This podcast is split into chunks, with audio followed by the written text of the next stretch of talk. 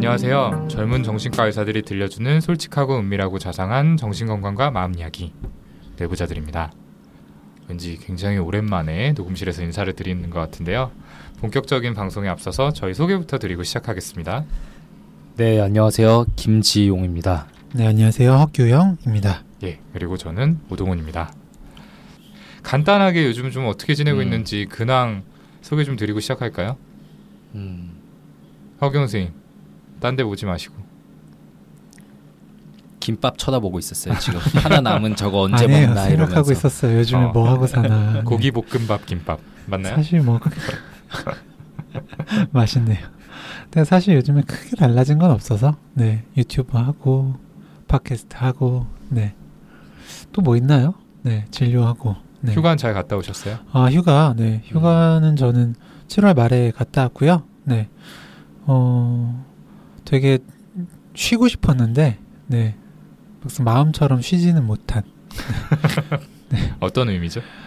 네, 그 쇼핑몰에 굉장히 좀 끌려 다녔던. 이거 들으시는 거 아니죠? 예, 요- 요즘에 저, 전혀 듣지 않습니다. 아, 네, 저희가 이렇게 청취자가 줄어나가고 있습니다.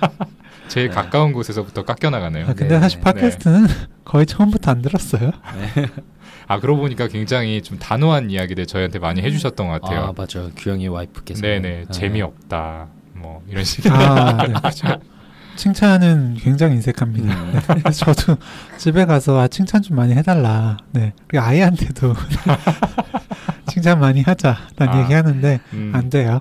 아 근데 음, 뭐 자녀분들에게도 그렇다는 걸 보니까 굉장히 한결같다는 느낌이 들어서 마음이 좀 편안해지네요. 네. 네. 그리고 김지훈 선생님은 좀 어떻게 지내셨어요? 뭐 똑같죠. 저는 규영이랑 비슷하게 살죠 뭐. 네. 네. 유튜브 하고 음, 팟캐스트 준비하고 음. 근데 굉장히 많이 야위셨어요. 그러니까요. 네네. 건강 검진 좀 시켜줘요 오동훈 선생님. 아니 진짜 좀 필요할 수준인데 네. 돈을 그렇게 벌면서 건강을 안 챙기고 아, 돈을 그렇게 버니까 이렇게 빠지나 봐요. 아니 그런가 봐요. 진짜. 적자예요 적자 지금. 아 근데 진짜 조금 마음의 위안을 찾고 다시 좀 체중이 늘어나는 것 같더니 오늘 저 오자마자 둘 다 그렇게 못 본 지 오래되지 않았는데 다들 얼굴이 왜 이러냐는 말부터 바로 하네요. 아니 근데 진짜 어, 음. 얼굴이 소멸될 것 같아요. 살이 다 빠져가지고. 그러니까요. 어. 네, 오늘 하루 종일 열과 성을 다한 진료를 이렇게 하고 오니까 대충 대충 진료를 보고 한 규영이 이렇게 맨들맨들한 얼굴과는 다르게 네, 제가요? 그렇군요. 네. 네. 오동훈 선생님도 뭐 오늘 어디 휴가 갔다 온 얼굴인데요? 진료하셨어요? 아니 열심히 일하고 온 사람한테 확실히 근데 동훈이는 집에 갔다 와서 그런가 네 음. 반짝반짝하네요. 그 완전 다르네. 어. 좀 편한 옷을 입고 왔을 뿐입니다. 네. 음. 됐고요. 본인이 예. 어떻게 지내는지는 왜 얘기 하나도 안 하고 싹 넘어가려 그래요? 아니 뭐 저야 정말 특별할 게 없죠. 여전히 직장 생활 성실하게 하고 있고 예. 언제 자영업자로 거듭날 수 있을지 계속 고민하고 있습니다. 예. 네. 조만간 좀 좋은 소식 들려드릴 수 있었으면 좋겠네요. 네, 네. 네, 근황 토크는 이 정도로 마무리 짓고요. 이제 본격적인 방송에 들어가려고 하는데 오늘은 이 청취자분이 보내주신 사연을 바탕으로 오랜만에 저희가 이야기를 나눠보려고 합니다. 근데 사실 요즘 메일함 보셨죠? 네. 아, 네. 저희가 메일 주소 공지를 안한 음. 지가 좀 지났는데 음, 예, 상당히 많은 분께서 좀, 좀 메일을 보내주시고 계시더라고요. 아무래도 뭐 유튜브 통해서도 예. 어, 조금 연락 오시는 분들이 있으신 것 같아요. 음, 네 그리고 팟캐스트에서도 얼마 전에 한번 공지를 드린 적이 있습니다. 네. 아, 아. 하여튼 예 유튜브 보시고 네 확실히 이제 사연 보내주신 분들도 많이 계시고요. 네 역시나 사연들이 참 많이 힘드시고 네 절실한 음. 사연들이 많아서 빨리 음, 답을 드리고 싶은데 음, 네, 좀 죄송한 마음이 있었습니다. 네, 그러니까요. 저희 다 같이 마음에 좀 부담을 가지고 있었던 것 같고 어, 멀리 막 외국에서도 주신 사연도 있는데 음. 어, 진짜 답장을 쓰고 싶은데 이게 잘 안 되더라고요. 음. 그 여유도 없었고 음. 제가 잘 모르는 내용이기도 했고 그래서 어쨌든 오늘은 정말 오랜만에 저희 다섯 명 전원이 모여서 녹음실을 두 방을 잡고 예, 여러 사연들에 답을 해보려고 합니다.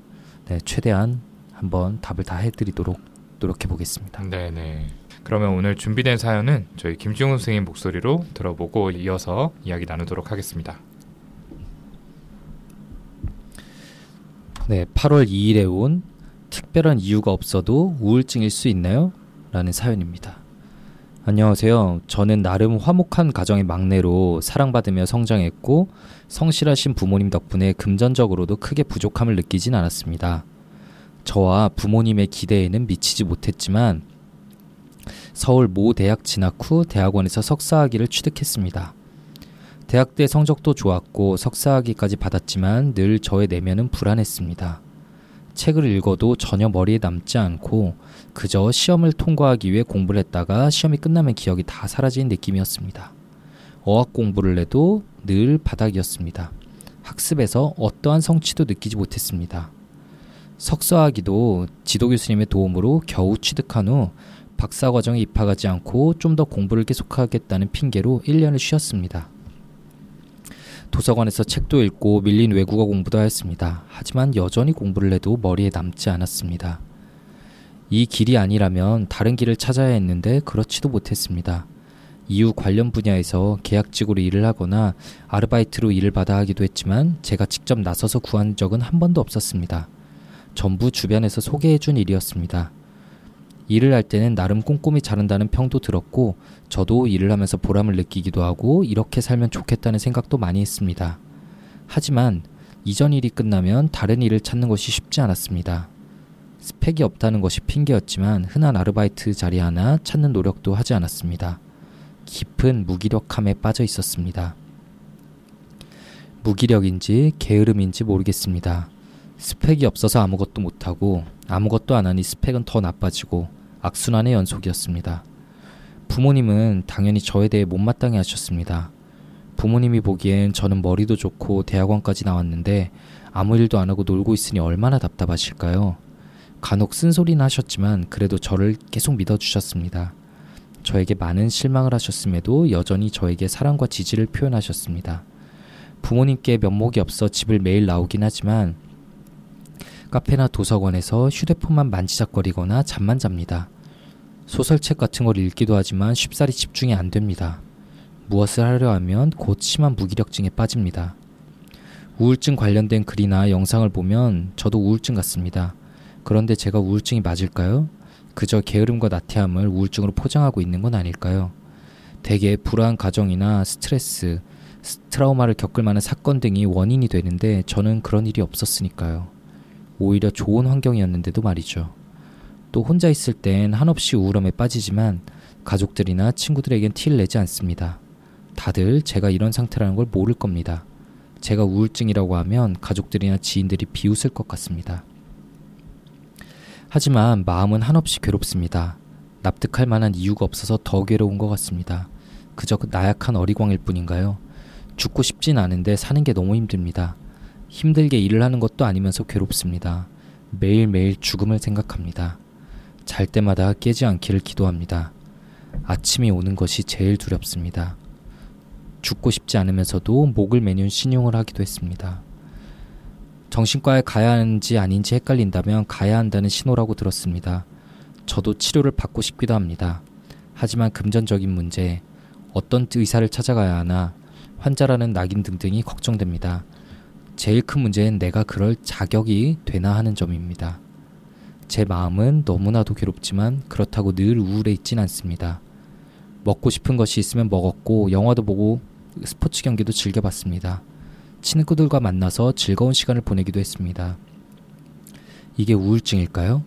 한없이 우울하고 무기력한데 또 나름 살고 있는 걸 보면 그저 핑계이고 변명 아닐까요? 어떻게 살아야 할지 모르겠습니다. 다시 시작한다고 해도 뭘 해야 할지 모르겠습니다. 무언가 작은 씨앗이라도 있으면 그것을 싹 틔워야 할 텐데 저는 하고 싶은 것도 잘하는 것도 없습니다. 어떻게 다시 떠올라야 할지 물 밖으로 나간다 해도 어떻게 살아야 할지 모르겠습니다. 길게 말씀드렸지만 궁금한 점은 하나입니다. 우울증과 게으름을 어떻게 구별할 수 있을까요? 특별히 우울증을 유발할 만한 가정 환경에 있는 것도 아니고 그럴 만한 사건을 겪은 것도 없다면요. 일하기 싫고 공부도 하기 싫고 그저 놀고만 싶어하는 나태함을 우울증으로 포장하고 있는 건 아닌지 궁금합니다. 네, 사연 잘 들어봤습니다.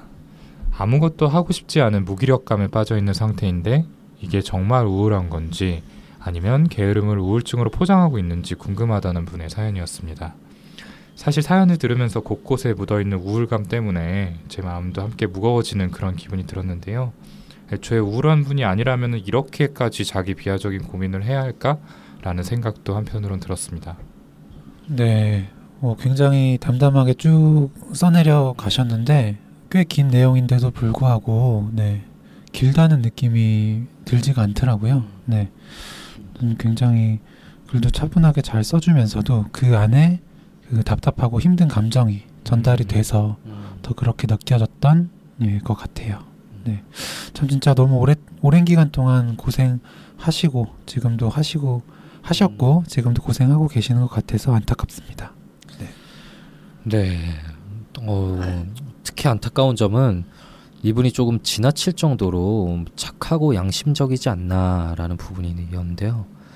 우울증 치료를 받아볼까 싶으면서도 받지 못한 이유에 대해서 이야기하실 때 그 제일 큰 문제는 내가 그럴 자격이 되냐 하는 점입니다라고 말하셨는데 어, 사실 물론 그 정도는 아니겠지만 마치 인간 실격의 주인공인 그 요조와 비슷한 느낌이었어요.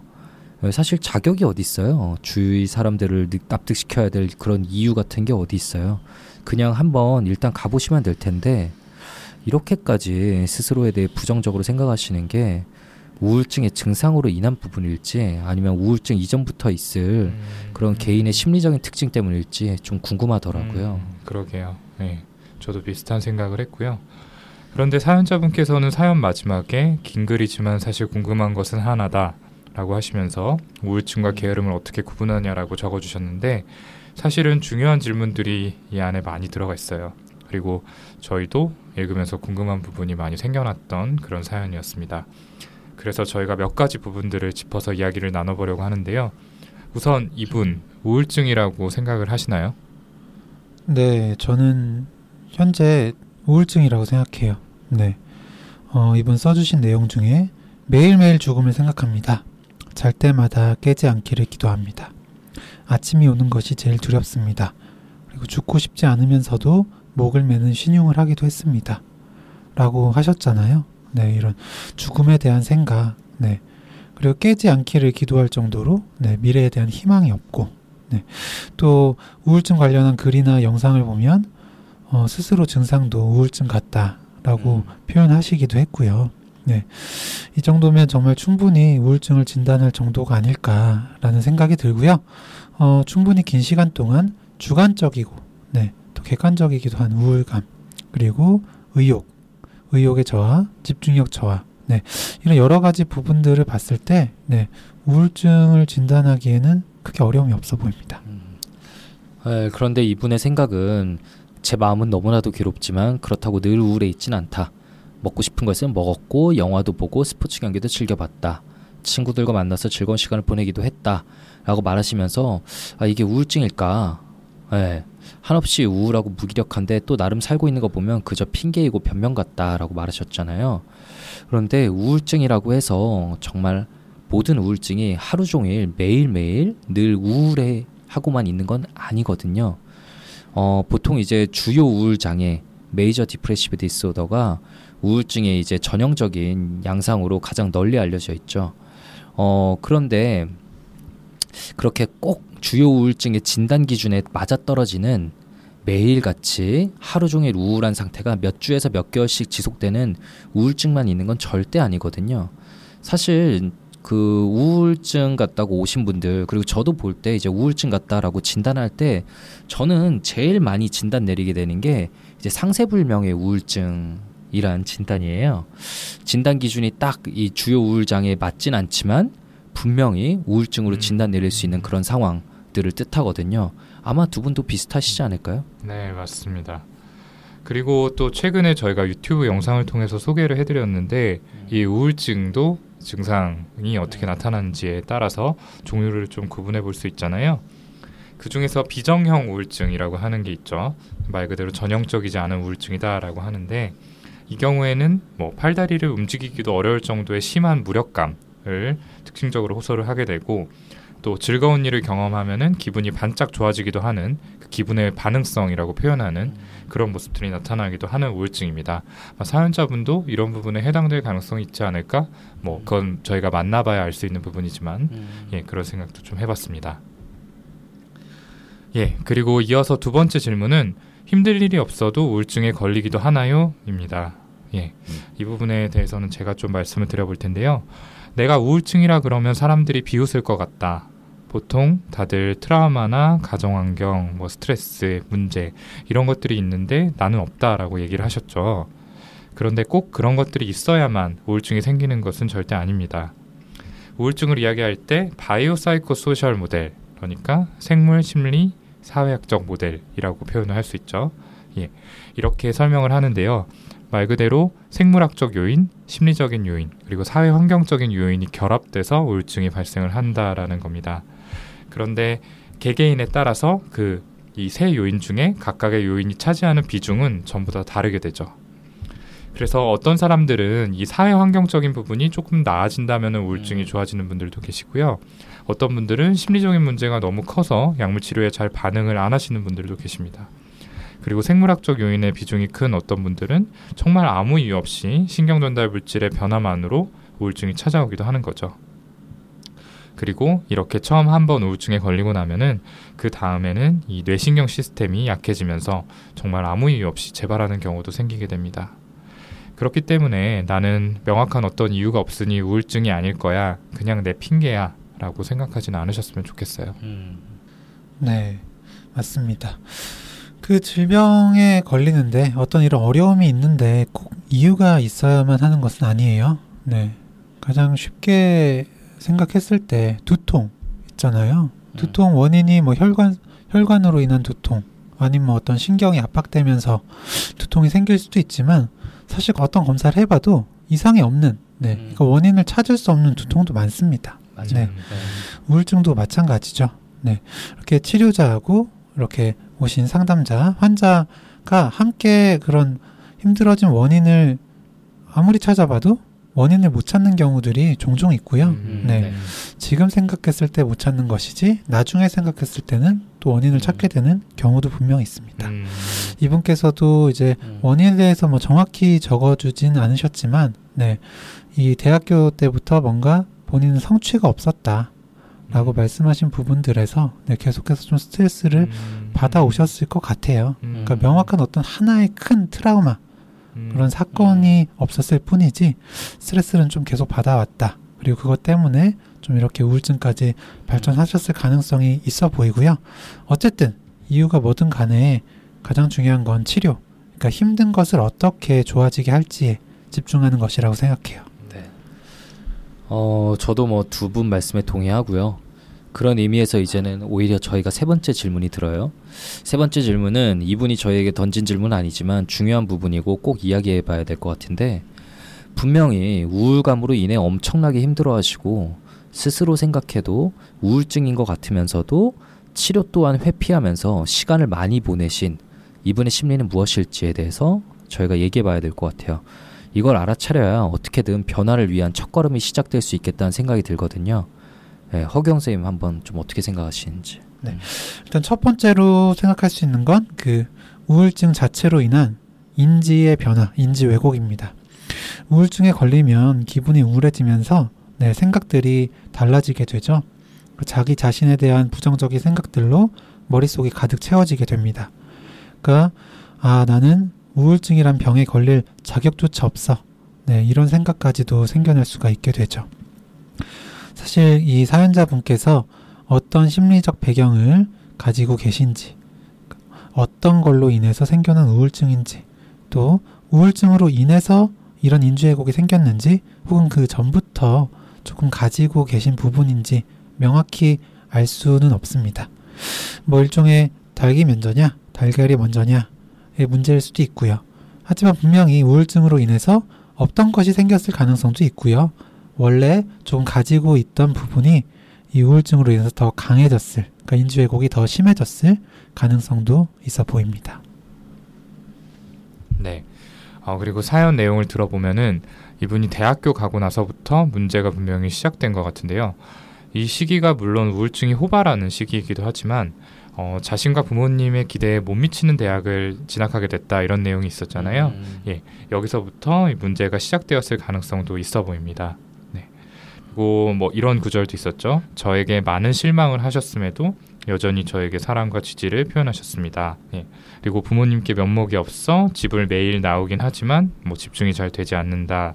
뭐 이런 부분들을 봤을 때 어떤 부모님과의 관계에서 느껴지는 압박감이 분명히 음. 어, 있을 거라고 생각을 하고요. 이런 압박감 속에 있기 때문에 뭐 집에서 나가서 공부를 하거나 책을 보려고 해도 집중이 잘 안 되고 무기력한 느낌이 계속 있지 않을까 하는 생각이 음. 듭니다. 네, 자기가 원해서 하는 게 아닐 것 같거든요. 네네네. 예, 그래서 말하자면은 이 마음 속에 어떤 내적 갈등이 음. 아직까지 정리가 되지 않아서 계속해서 심리적인 음. 고통을 유발하고 있지 않나라는 생각입니다. 음, 네네. 어, 상담하다 보면 이런 케이스들을 종종 만나죠. 부모님은 분명히 좋으신 분인 것 같고 직접적으로 압박을 표하시진 않았는데 그분께서는 엄청난 심리적인 압박감과 기대치를 만족시키지 못했다는 그런 죄책감을 가지고 있는 경우들을 봬요. 그 원인은 막 사람마다 다 다르긴 한데 근데 그런 경우엔 사실 마음속에서 뭔가 이제 변명이 필요하거든요. 마음속에서 스스로를 비난하는 목소리에 대항해서 그 기대치를 만족시키지 못해서 느껴지는 죄책감으로 인해 마음이 힘드니까 내가 이제 힘든 이유, 자기 합리화를 해줄 수 있는 그런 게 필요해요. 그런데 이분은 자기 합리화를 너무 하지 못하죠. 자기 비난만 너무 강하고, 그렇죠. 예. 이분은 이제 우울증을 걱정하면서도 가지 못한 이유에 대해서 뭐 금전적 이유, 의사를 누굴 찾아갈지 몰라서 뭐 환자란 낙인이 찍힐 거에 대한 두려움 때문이라고 하셨는데 어, 그런 것들은 저는 마음속에서 만들어낸 일종의 핑계라고 생각을 해요. 제 생각에는 이분 마음속에선 병원을 찾아갔는데 혹시나 당신은 우울증이 아닙니다. 라고 말을 듣는 거에 대한 걱정이 되게 크게 음. 있으실 것 같아요. 그 때문에 더 병원을 못 가고 계신 것 같고요. 그렇게 되면 정말 그냥 자신이 게으른 거가 되고 견딜 수 없는 죄책감이 찾아올 테니까 그에 대한 일종의 방어로 그냥 지금처럼 네, 음, 시간을 보내고 계신 거죠. 음, 지금 상태를 유지하면은 네. 우울증일 수 있는 가능성이 음. 있는 건데 스스로 음. 생각하기에 음, 예, 병원에 가서 혹시나 우울증이 아니다라는 얘기를 듣게 될까봐 그걸 음. 두려워한다는 얘기신 것 같아요. 음. 예, 좋습니다. 그럼 이어서 이분께서 저희에게 던진 이 마지막 질문에 대해서 답변을 드려보도록 음. 하겠습니다. 우울증과 게으름은 어떻게 구분하나요? 라고 물어봐 주셨어요. 네. 아, 이거 진짜 진료실에서 많이 듣는 말씀이고, 오늘도 두세 분이 말씀하셨어요. 네. 사실은 내가 게으른 건데, 우울증 탓만 하고 있는 것 같다. 라는 말씀이죠. 음. 일단 게으르다는 건 저는 원래 좀 성격적인 부분을 뜻하는 말이라고 생각해요. 네.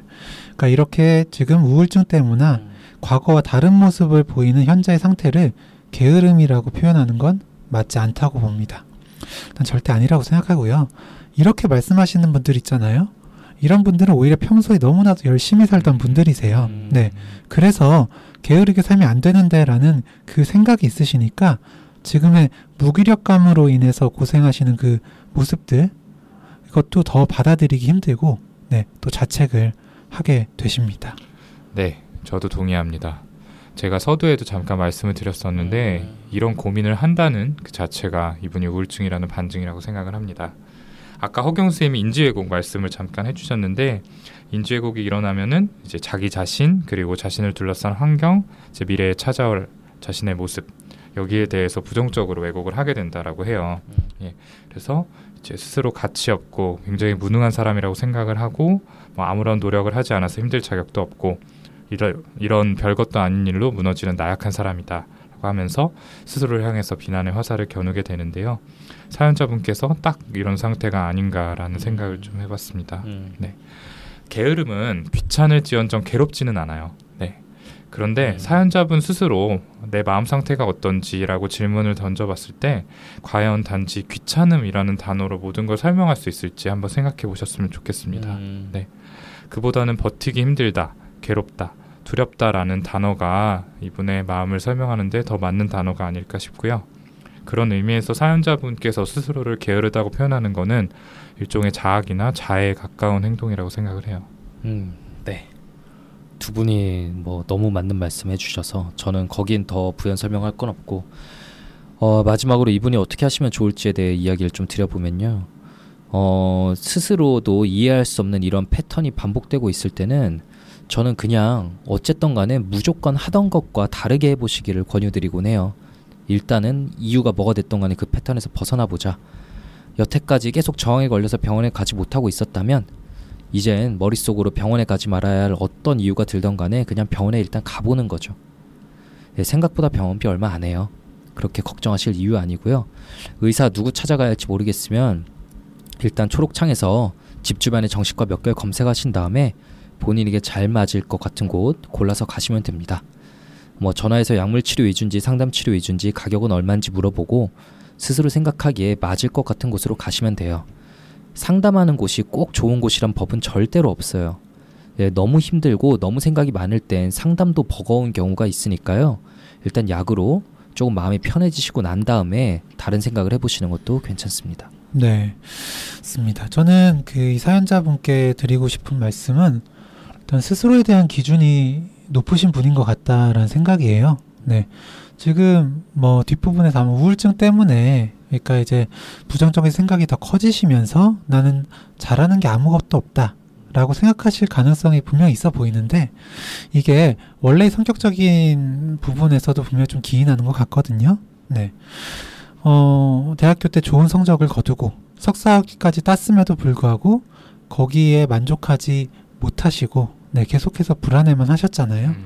그러다 보니까 어, 이제 박사로 넘어가는 과정에서 좀 그때 쉬고 약간 좌절하게 되시고 그게 어떻게 보면 좀 critical한 포인트가 아니었을까라는 생각이 드는데 사실 네 대학교 때 성적 잘 받기 얼마나 어렵습니까? 음. 네 그리고 예 석사학위 따는 게 절대 쉬운 일이 아니죠. 음. 네 충분히 좀 자랑스러워 하시고 음. 네 스스로를 칭찬하셔도 되는데 네 그게 좀 안 되시는 것 같고요. 네, 네. 일을 하실 때마다 좋은 평가도 받는다고 하셨잖아요. 맞아요. 네, 네. 네, 기본적으로는 당연히 능력이 좋으신 분이라고 생각합니다. 그러니까 네 그런 장점들에 대해서 음. 충분히 네 생각해 보시고 인정하고 받아들이셨으면 좋겠습니다. 음. 네.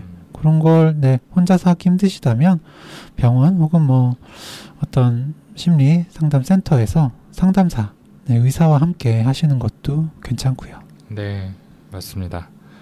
어, 저는 이분이 보내주신 사연 중에서 이 구절이 좀 많이 기억에 남아요. 분께서 어, 죽고 싶진 않지만 살아갈 희망이 없습니다. 희망도 없이 매일 조마조마해가며 주위에 죄스럽고 열등감에 휩싸여 살고 싶지는 않습니다. 이러느니 차라리 죽는 게 낫다고 느껴집니다. 10여 년 가까이, 아니 처음부터 깊은 수면에 빠져 있었던 기분입니다. 한 번도 행복한 적이 없는 것 같습니다. 뭐 이런 얘기를 적어주셨죠. 예. 아, 참, 이런 마음 상태로 뭔가 어찌할 바를 모르고 혼자 견디시는 거는 너무 힘드신 일일 것 같습니다. 예.